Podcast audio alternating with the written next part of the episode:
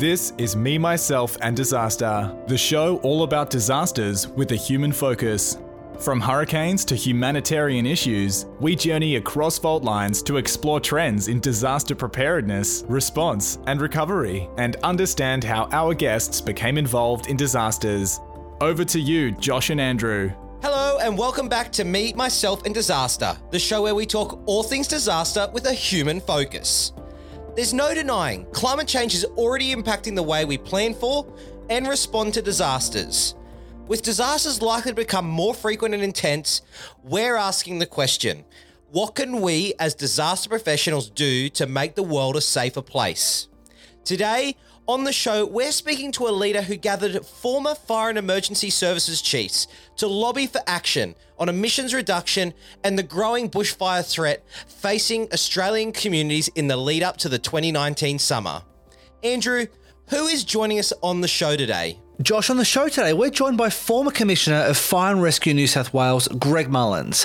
Greg has been fighting fires for 50 years, 39 of those with Fire and Rescue, where he holds the record as the second longest serving Commissioner. Greg's experience spans many disaster events, including significant fires and earthquakes, and most recently, the Black Summer bushfires. After witnessing firsthand the impact of climate change, Greg became a founding member of Emergency Leaders for Climate Action and in 2020 chaired the National Bushfire and Climate Summit following the bushfires. With his many years of experience, we'll be asking Greg what more can be done to limit the impact of climate change, what we can expect to see in the future, and what Emergency Leaders for Climate Action are doing to bring attention to this issue. This episode was recorded prior to the recent federal election and subsequent change of government in Australia. Let's chat with Greg Mullins here on Me, Myself, and Disaster. Greg Mullins joins us now live from Sydney. Greg, welcome to the show. Yeah, thanks very much for having me. Greg, you've been a, a volunteer now for uh, many years and um, a paid firey and 37 years in Fire and Rescue New South Wales. What what really motivated and inspired you to become a firefighter in the first place? Oh, look, clearly it was my dad.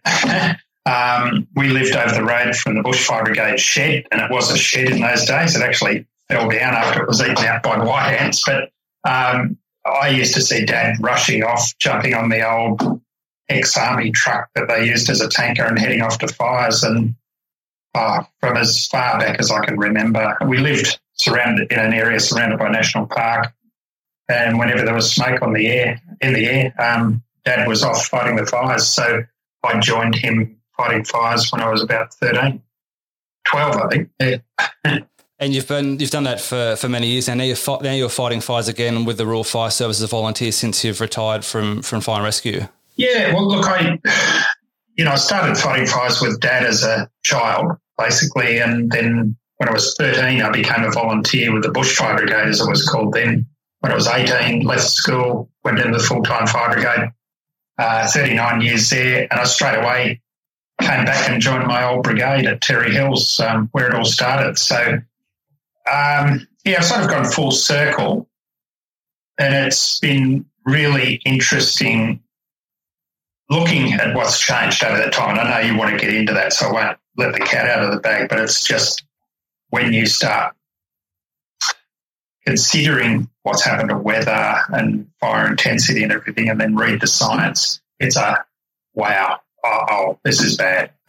yeah, and I certainly um, when you were away camping uh, in 1994 and that camping to the north coast of New South Wales, sounds like after reading your book, uh, Firestorm, that's where it all kicked off for you and the realization about climate change. Can you take us through that? Like, how? what was a moment of change for you when you really sort of thought the world is changing and we need to do something about climate change?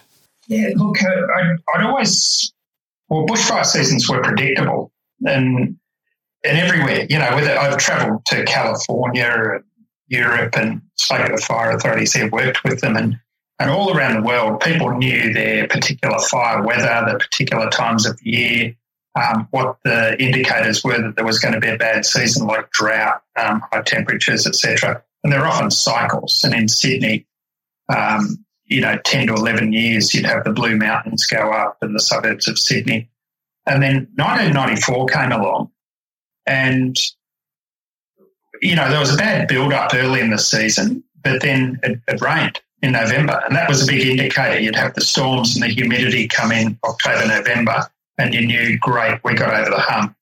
Uh, there might be fires on the south coast and definitely in Victoria and Tasmania and South Australia in February, but we're okay. We're off the hook now. We can go and help other people. 1994, it didn't happen like that. It just, it rained and then it just stopped raining and it crept up on us. And um, I, I went away on holidays and it always gave me the creeps actually to go away on holidays in summer because I'm a firefighter. That's my calling. And, you know, I felt I needed to be there when people needed me most. And I, I'm one of hundreds of thousands, so go figure. But that was, I think all firefighters feel like that. And it just, um, we were camping in a remote area and the weather just changed. And we we're up on the top of the mountain range one day and I saw in the distance a huge smoke column. And I just looked at the color of it and how quickly it was moving. And I just thought, what's happened while we've been away for the last week or so? Because uh, the weather's just changed and we were sheltered from these strong westerly winds. And I actually smelt smoke. Um, we're in the middle of nowhere, and it was just us, my two children, who were oh, quite young at that time, eight and 10, I think, and my wife. And um, I just said, no, no, look, we could get stuck here. Uh, the smoke that I was smelling wasn't from the big distant fire, it was close. And what I worked out afterwards was the night before there'd been a dry thunderstorm and it would have been a small fire nearby, which subsequently came down and burnt out the camping area where we were, but we'd left because I'd been called back to work. So, um, and yeah, I, I say in my book, that's the year the penny dropped because I'd spoken to Dad about the fire seasons and he just knew all the indicators, what plants were flowering when, what trees to look at to see if things are getting really dry, how ants behaved when it was going to rain. And, and he just shook his head and said, I can't pick it. I, I, I don't know what's going on here. And uh, afterwards, a lot of people just said, we didn't see this coming, but it just dried out. We got days and days of heat wave and strong winds. And up until then, they were the worst bushfires in New South Wales history in terms of property loss. It'd be really interesting to understand, Greg, because I think I think for me the really amazing part of your journey is I guess the transformation of your thinking and being someone who's a senior leader in an organization. Um, understanding how your thought process and how you became influenced and how you went on your own journey of you know self-discovery and looking at the facts and, and understanding the environment you're operating in. Because from my knowledge in 1994 you would have only just been starting out with fire and rescue and then obviously your journey. Can you can you help us understand how did that you know how did that situation or that time actually impact your career in fire and rescue? And for those who may not know your career in fire rescue if you could just quickly take us through your time there yeah, sure. Well, look, um, in 1994, I was a, a, district officer, so inspector rank now. They call it inspector. Um, so I'd, I'd, come through the ranks. I, I joined in 1978. Immediately after leaving school, I'd been fighting fires since I was 13, and I, I knew what I wanted to do. Um, went through the ranks. I, I think I was the youngest or one of the youngest at every rank. I was definitely the youngest assistant commissioner, and um, so I, I, and I was just keen. I just loved what I did. And I studied, I went overseas after 1994 on a Churchill Fellowship, went to California, Spain, France, Canada, looking at bushfire control. But, and, and it was inspired by that experience of 1994. So, but this was worse than anything we've had before in my lifetime and in dad's. And he'd been through the 1939 fires. Um, what's different, why, and what can we do in terms of suppression? But as I traveled around the world, people were saying, you do realize it's getting worse, don't you? And I said, well, tell me about that. And people in Spain and France and Canada and the US saying, well, look at our fire suppression technologies and resources. Um, they're exponentially better than they were a decade ago or two decades ago. But are we winning? No. Um, and California had just been through the 1993 firestorm and I went to Oakland in 1991. Um, had the Oakland Hills fire, which uh, the tunnel fire, which uh, 20, I think it was 25 people lost their lives and thousands of buildings, homes burnt. A relatively small fire, 700 acres, but I went there and worked with Oakland Fire Department and saw just how bad it was. And Northern California, they were saying, you know, it's just getting exponentially worse. The seasons are getting longer. And then a couple of people said, read these scientific papers. There's a thing called um, global warming. And that's what's all that about? So it's about carbon dioxide in the atmosphere. Oh, yeah, what a load of crap. And uh, but, but I started reading and I thought, hey, this makes sense. CO2 is like a big blanket, holds the heat in. And if you do that on a global basis, the weather patterns change because there's more energy in the system. And so the low systems get more intense, the high systems, the, the winds get stronger. Um, and the temperatures are just going up by tiny, tiny little bits that people people may not notice in their lifetimes. But so that's what I meant by the penny dropped, and I went, "Oh my god!" And this is not going to end in a good place because no one's really doing anything about this. So, um, and in my book, I explain that 50 years of, of observations informed by extensive reading, inquiries, and overseas studies. And I try to explain, well, here's what I've seen, and here's why. Here's, here's what the firefighters saw and experienced, and here's what the science says about that. And um, guess what? You know, the people who are in denial are saying, you know, whatever we do makes no difference. Um, they're wrong. They're really wrong. They're either too dumb to understand it, or they're too ideologically driven to admit it, or they're corrupt. You know, there's there's not many options there, and I'm quite happy to say that because I'm sick and tired of the denial in our political ranks. So it'd be interesting to understand then that, and that's really interesting that penny drop moment for you. How did that influence your time as commissioner in Fire and Rescue New South Wales? I guess you know at, at, when you're in that type of role, you've got a lot of responsibility um, dealing with and, and, instilling confidence in community and government. Um, you know, preparing operationally to to you know fight fires and and protect communities. When that penny dropped, do you think that influenced your time as commissioner? And if if so, how so?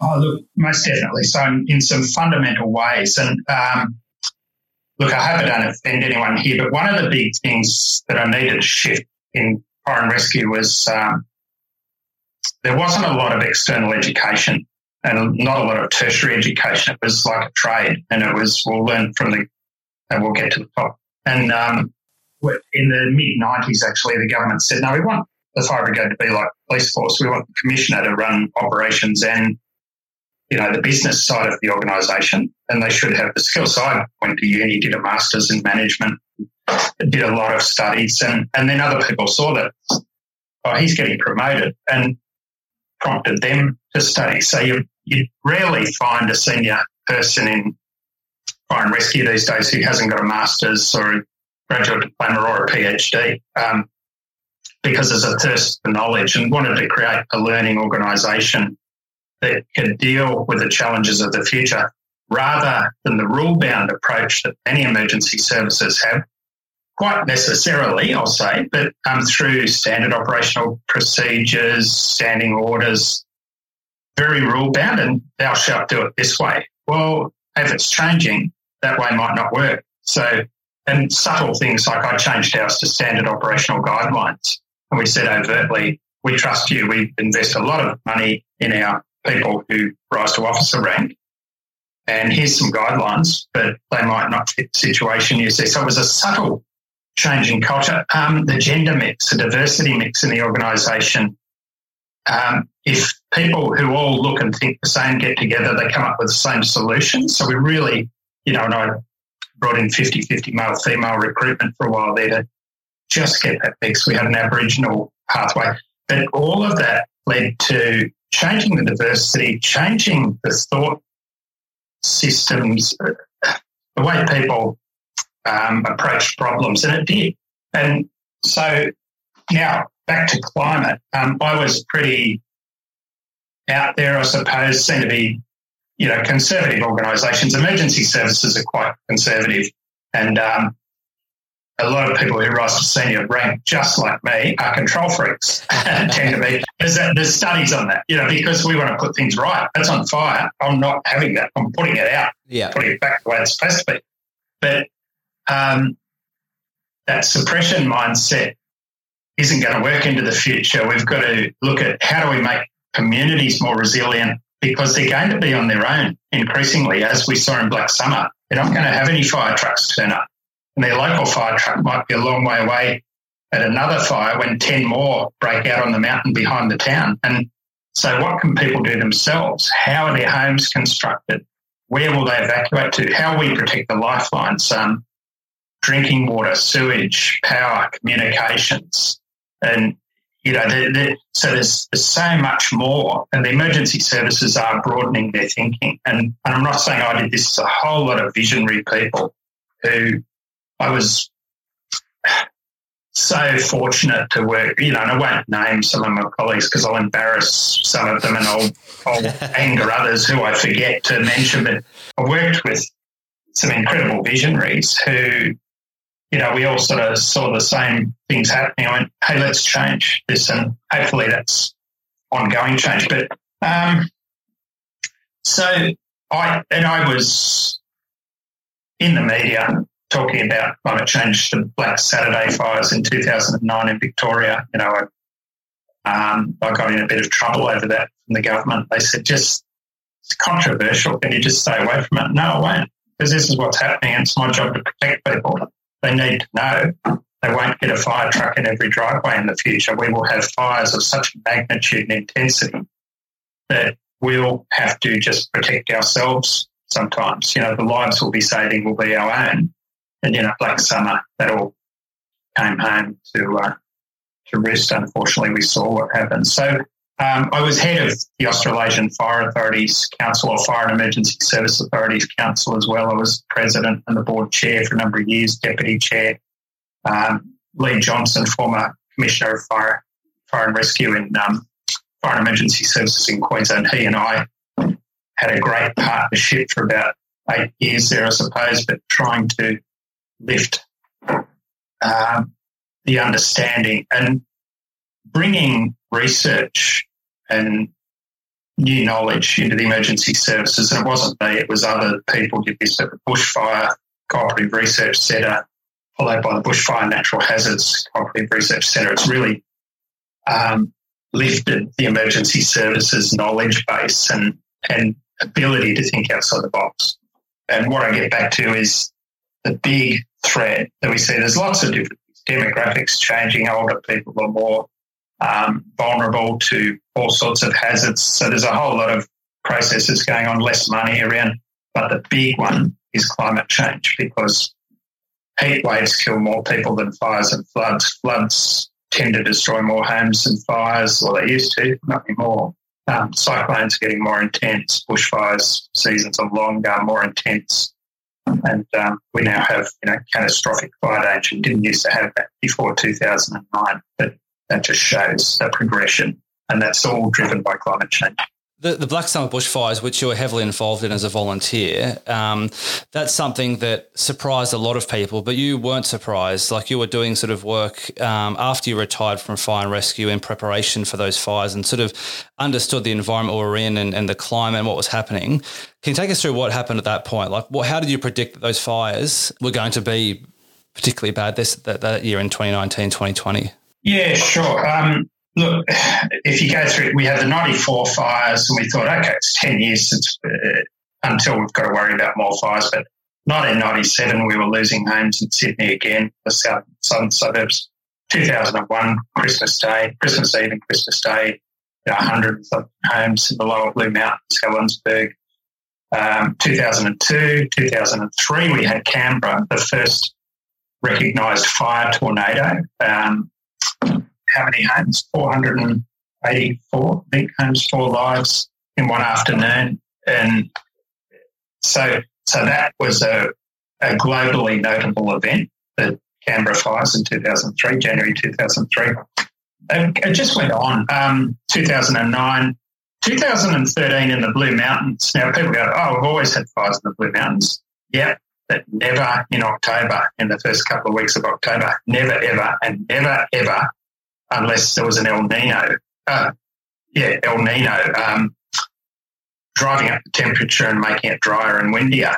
And you didn't have any of those. It was so the big property loss fires in the mountains had been from November to January throughout history, uh, white history, before we came and pushed out the, the real owners of this land and country who had managed it well. Um, so this was really out of the box. And in 2018, we dodged a bullet. That's the year New South Wales dodged a bullet. So we had fires burning in, in August and in, on the south coast. Now, the New South Wales statutory bushfire danger period starts on the 1st of October because for 200 years, that's when the bad weather started to kick in, the earliest it would kick in. But in August, two months before that, we were losing houses in Bega Valley, um, near Newcastle, Port Stephens. These gale force winds, very high temperatures. Queensland was burning. Um, they had massive fires, millions of hectares burnt. And then what happened after that? You had the wild swing back to rainfall, so the Townsville floods. You know, half a million cattle drowned. Massive floods, one in 100 year floods. Um, Tasmania burned, but hang on, yep, they've had fires before. No, hang on, apart from two years before, 2016, not in the World Heritage areas where the button grass and swamp areas had dried to a crisp and it was burning for the first time ever, as far as we know. And the wet rainforests on the west coast that um, they can't find fire scars on a lot of the very ancient trees there, but now they're burning because things are drying out. So I started calling around in early 2019 because I, I was fighting fires in the Northern Tablelands in February and March 2019. They kicked off again after the rains a bit earlier. It had dried out, losing homes, um, Tenterfield, Glen Innes, Inverell. Um, so I went up there for a couple of five day stints and just looked at the country and thought, if it doesn't rain this winter, we're stuffed. And guess what? We were stuffed because it didn't rain. And the fires started very early in August, uh, sorry, July, June and July, Port Macquarie, Queensland, um, up in the Northern Tablelands again. I started ringing around uh, February that year to former chiefs like Lee Johnson, who I talked about um, before, and said, What are you seeing? They all said the same thing. So, very quickly, had a coalition of 23 former fire and emergency chiefs, all desperately worried about the coming fire season. We tried to warn Prime Minister Morrison and asked for a meeting, but, you know, history records we were just ignored um, until the media scrutiny got a bit hot. They had a quick little meeting with us, not Prime Minister, a couple of other ministers in early December when it was all too late. Hundreds and hundreds of homes had been lost and it was too late to get more aircraft in, which wouldn't have made much of a difference anyway by that stage. So it was very clear to people in the business that something very, very bad was coming. And as it built, um, I particularly remember September the 5th and 6th and Binnaburra Lodge. I think that's when it burnt in Queensland around that time. But we had catastrophic fire danger in New South Wales before the start of the bush official bushfire season. And we had fires coming down south, um, close to Newcastle, before the start of the bushfire season. They, they go progressively from north to south, the old days. Now you get the whole, whole state catches alight. So it was a catastrophic scenario, but I have to say I did I couldn't foresee just how bad it was going to be, and I'm still I'm still shell shocked by it, really upset by it. Mm, jeez. Yeah, I know. Even just through through my own travel, um, you know, seeing the the broad scale of it um, is quite disturbing. I think when you look at the actual um, amount of land that was burnt and at the intensity that it was burnt at. Um, and I know Andrew and I both had family and, and friends who had obviously um, had firsthand experiences. Um, and you know, when you're, I think when you're in emergency services, you often have experiences from you know an incident management level, but it just brings it to a whole other level when it's your own family and it's your own friends that are impacted by by that disaster. But I just want to come back to a point because I think this is a really interesting um, you know thread that we can follow and it's something that andrew and i speak a lot about but it's often in this space, um, obviously, emergency services, um, you know, the government organisations, and it's this real tension between how do we do what we need to do on the ground? You know, as as frontline operators, we you know we have a feeling and we have a, a knowledge of what we need to do, but often balancing that with some of that political and stakeholder tension. And, and you brought it up before around um, in 2009, the fires in Victoria. You know, there was that political tension, and and I mean we've all seen it play out over the past um, 24 months here in Australia as well. But I guess from your point of view I think for, the first question is for, for young leaders or for or, or for people in organizations, what are some proactive strategies that we can use to actually manage that space? Because I know that sometimes it feels, uh, you know, it feels hard to operate in that space, and this is a difficult space to operate in. Um, so, if you have any, I guess, tips around um, future leaders or people who are maybe in organisations, how they can work, um, you know, on that fine line. Yeah, yeah. So, and look, the, the situation at the moment, federally and and in some of the states and territories is, you know, and I'll say it up front, if there's a conservative government, liberal national government, you're not allowed to talk about climate change unless it's New South Wales, where you've got Treasurer Matt Kean, who is an absolute star, and he'll just come right out and say so. So it shouldn't be a um, left-right divide, just like England, where it's just accepted. Margaret Thatcher, who was a scientist, said, "Hey, this stuff's real." Back in the late seventies, wasn't it? And she just said, this stuff's real. We've got to deal with it. And they're, they're ahead of us. So, um, but it's become a divide.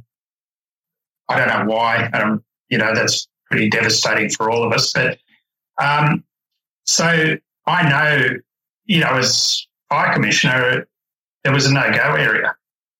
You, you just knew that, no, that's fraught with politics. Just fight the fires, get on with your job, shake your head at some of the rubbish that you hear being spouted in the press by ill-informed politicians, and um, and some of the misinformation from a certain section of the media. And but keep your head down, and that's why we came out as former commissioners and deputy commissioners to say, well, they can't say it, but we will. But I'll, you know, I'll say today, uh, the commissioner of um, DFES, Department of Fire and Emergency Services in WA, he's very clearly come out and said these fires are driven by climate change. We've never had in the past weather like this overnight that drives fires as if they're burning during the day. And good on you, great. But hopefully we gave him a bit of cover to do that. Now, if you're working in government, what I'd say firstly is arm yourself with knowledge. Um, uh, be very careful of um, Facebook opinions you know, and, and it's okay for people to have opinions. And if they want to think the world's flat, fine, but I guarantee them they're not going to fall off the edge anytime soon. And it's a bit like, and if they want to have an opinion that there's no such thing as climate change, that's fine, but it's based on nothing because you obviously haven't read anything.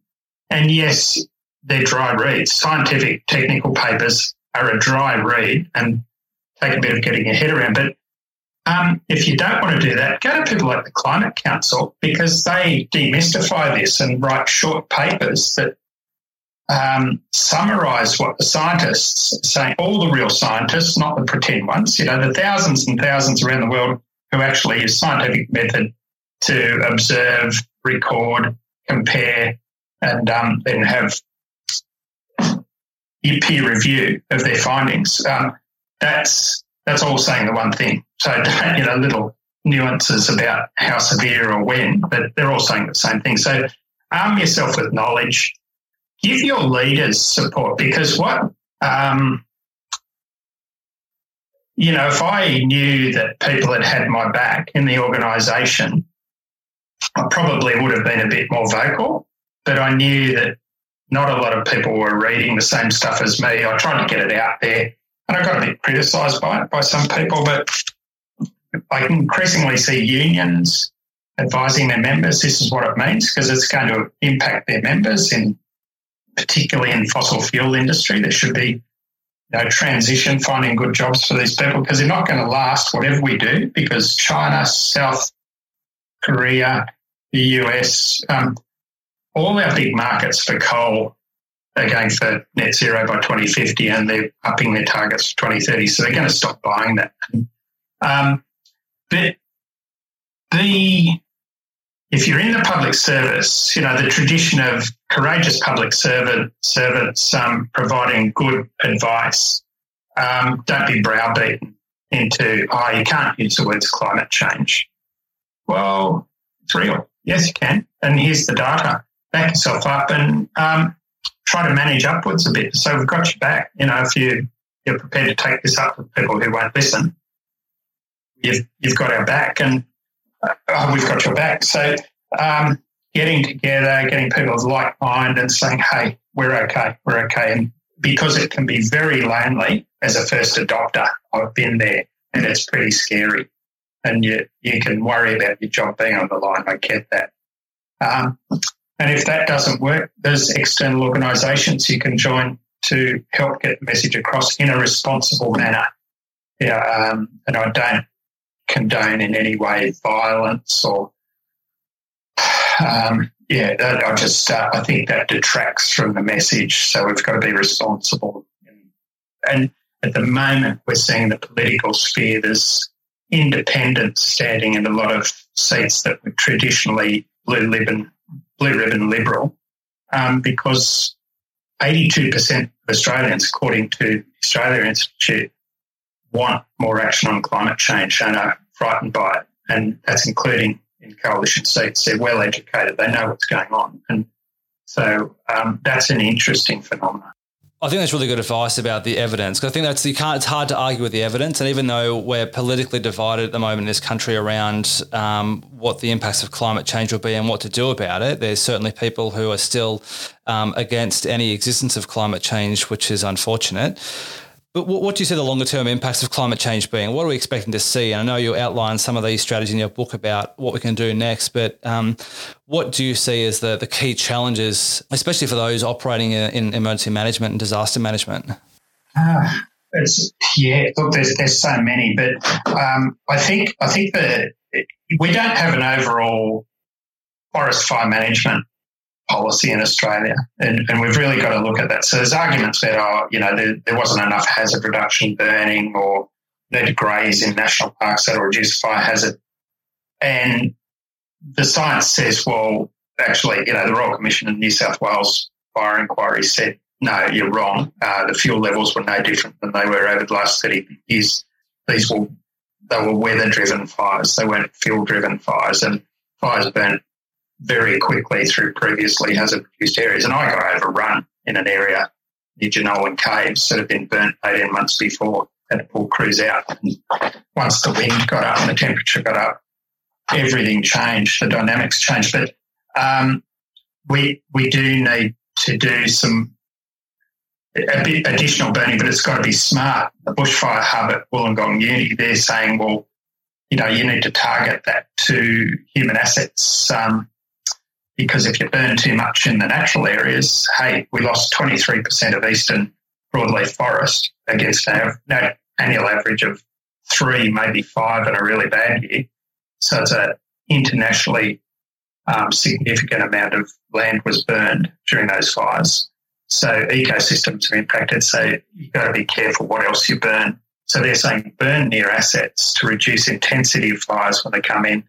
Um, so there's a lot of thought got to go into that. Got to look at how people build. Um, Australian Standard 3959 building in bushfire prone areas is undercooked now because it's based on fire danger indices from the past.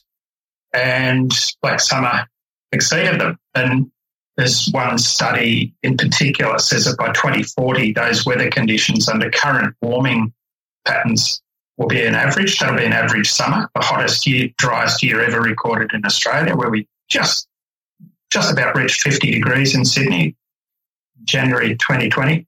Um, so the old standard won't protect homes. We've got to up the standard. We've got to look at refuges in small towns. We might have to move some towns, but you know, and I talked about. So there's a there's a whole different approach to.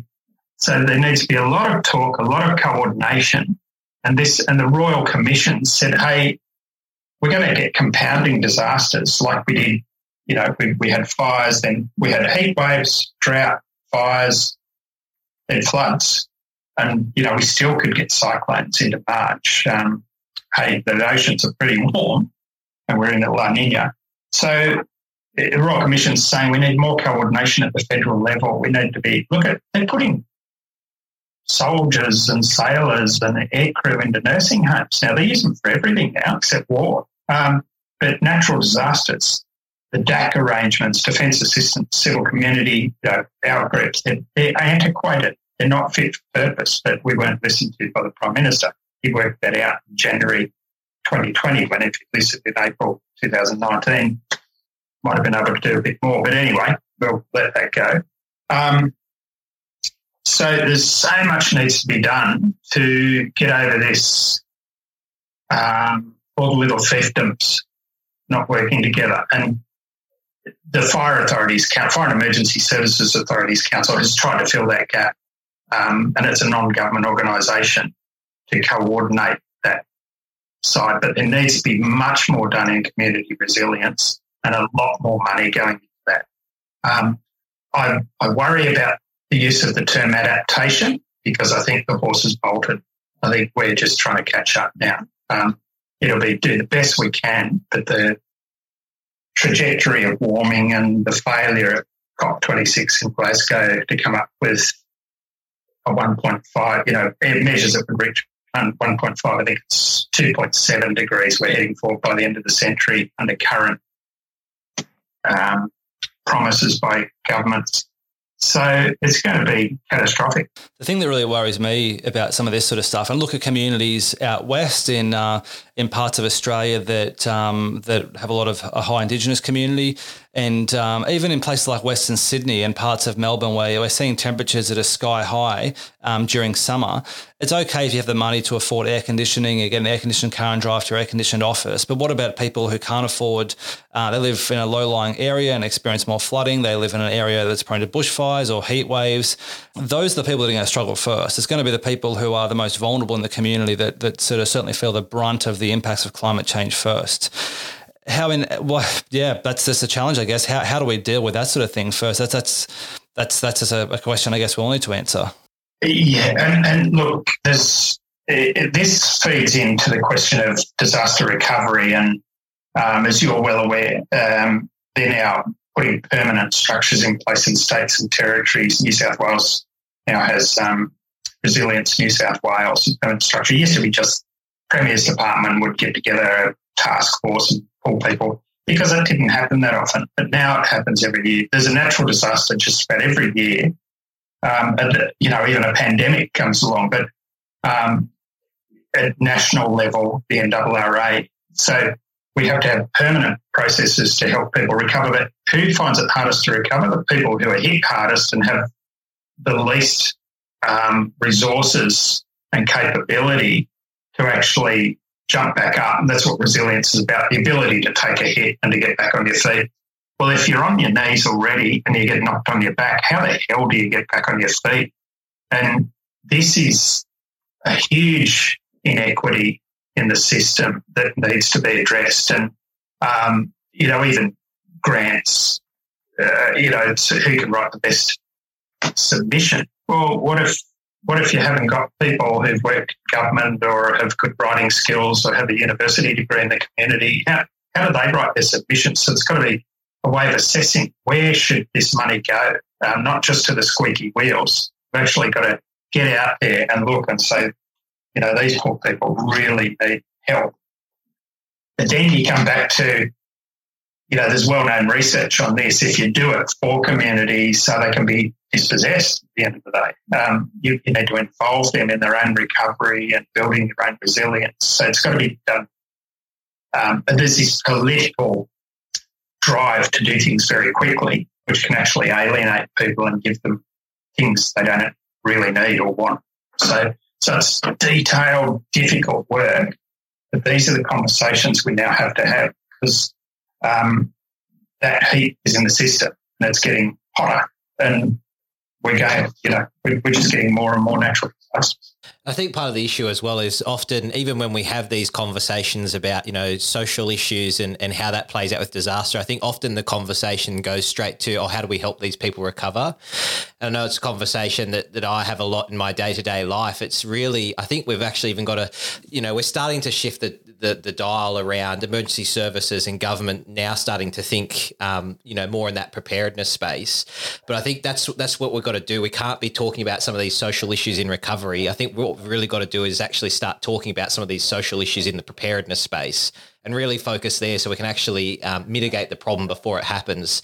Um, you know, there's some some really um, worrying stats out there in terms of I think about 97% of investment goes into recovery and only 3% into uh, into preparedness. And I think we really need to look at how we actually shift that dial. And I think one of the first boats to go is actually looking at some of those more vulnerable communities. There's some of the, the issues we need to look at first.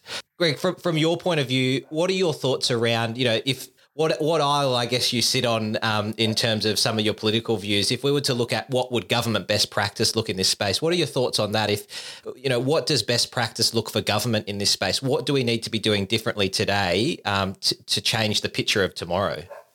Yeah, uh, true consultation and involvement, and and at the moment, um, you know, and I'll be blunt. I think a lot of government policy is driven by sound grabs and media bites, and um, how can we get a leg up for next election? The, the role of government should be about bringing people together, getting the best minds to solve the hardest problems rather than an ideological approach saying, no, you know, we only contribute this much, and so what we do makes no difference. So, and we're not going to ruin our economy. Well, good on you. When everyone stops buying up coal and oil and gas, um, the economy's ruined anyway. Thanks very much. And you've got no plan to us past that minerals for batteries or export, you know, Mike Cannon-Brookes exporting solar power to Singapore. There's geniuses out there who can make Australia a, Australia a renewables superpower. But um, so anyway, back to what can be done. I better not. I do get upset about this because there's so much can be done and it's just not being done. And there's a lot of misinformation out there. Like um, newspaper ads about we're putting solar on roofs. No, not I am, and you are. Government's not. So, um, a lot of consultation with communities, a lot of decision making bottom up rather than top down, because the further you are from the action, the less you know about best solutions and the more money will be wasted. But I suppose that's in it.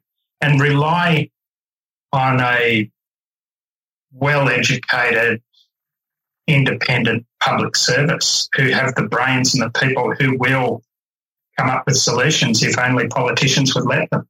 And I want to touch back on that political element you just mentioned. Do you think, like during COVID 19, there's a sense of burnout and people are exhausted?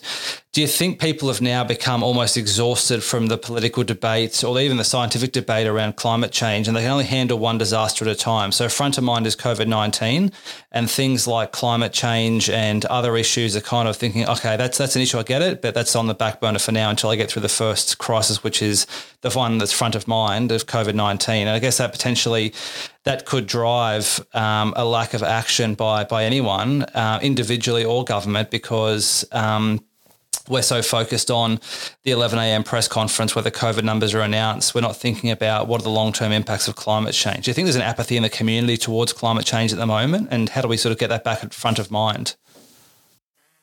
Um, is there an apathy? I don't think there's an apathy. I think there's an understanding, but it comes back the old Maslow's hierarchy of needs. Um, you know, the basic needs of food, shelter.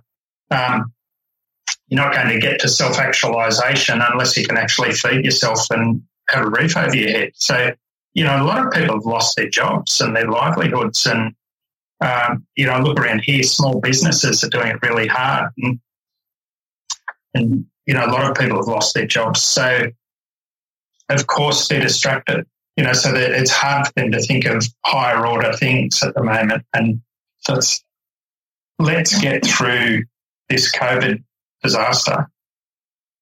Um, and who knows when that'll end? You know, there's, you know, we thought we were through Delta and then Omicron, and um, who knows how long it will be. But it's been very disruptive. Um, it's had a huge economic impact, which reduces the ability to do other things.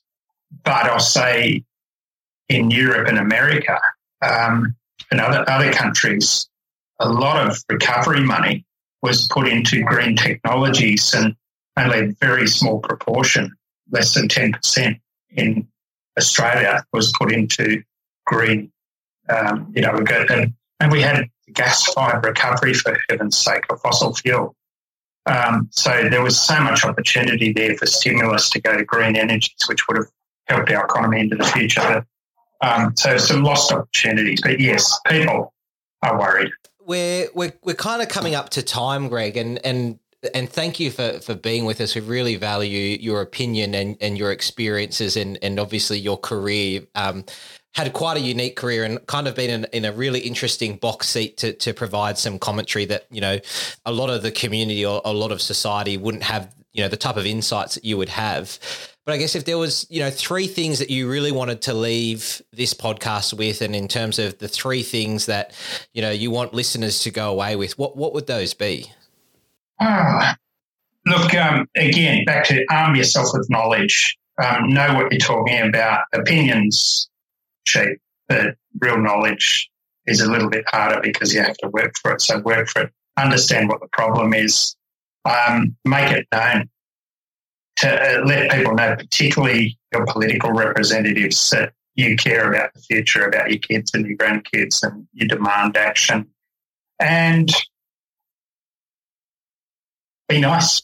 Be nice to people. You know, it's um I look, and I, I know a lot of people who think, you know, it's time for revolution. No, I, no, no, we, it, we need to work together. What a, there's been around the world, um, a lot of splitting and people being pulled apart. I, would love to see it coming together and um, the ability for people to have conversations and um, talk about what's happening and about the facts and dispel myths, etc., and then come to a landing together. Well, you know, like in other countries where climate change is not a political issue, it's uh, it's just yes, we have to do something about it, and yes, we will apply public resources, your taxes and mine, to this problem, but we'll be really smart about it and let our country transition to a far better economy.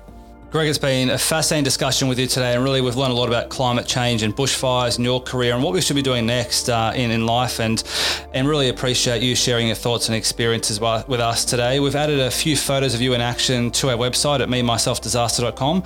Greg Mullins, thanks for joining us on Me, Myself, and Disaster. Thanks, Andrew. That's all we have time for on the show today. Join us again next time as we talk to more interesting guests from across the world about their experiences during disasters. We'll catch you then. Thanks for listening to Me, Myself, and Disaster. Subscribe today at memyselfdisaster.com.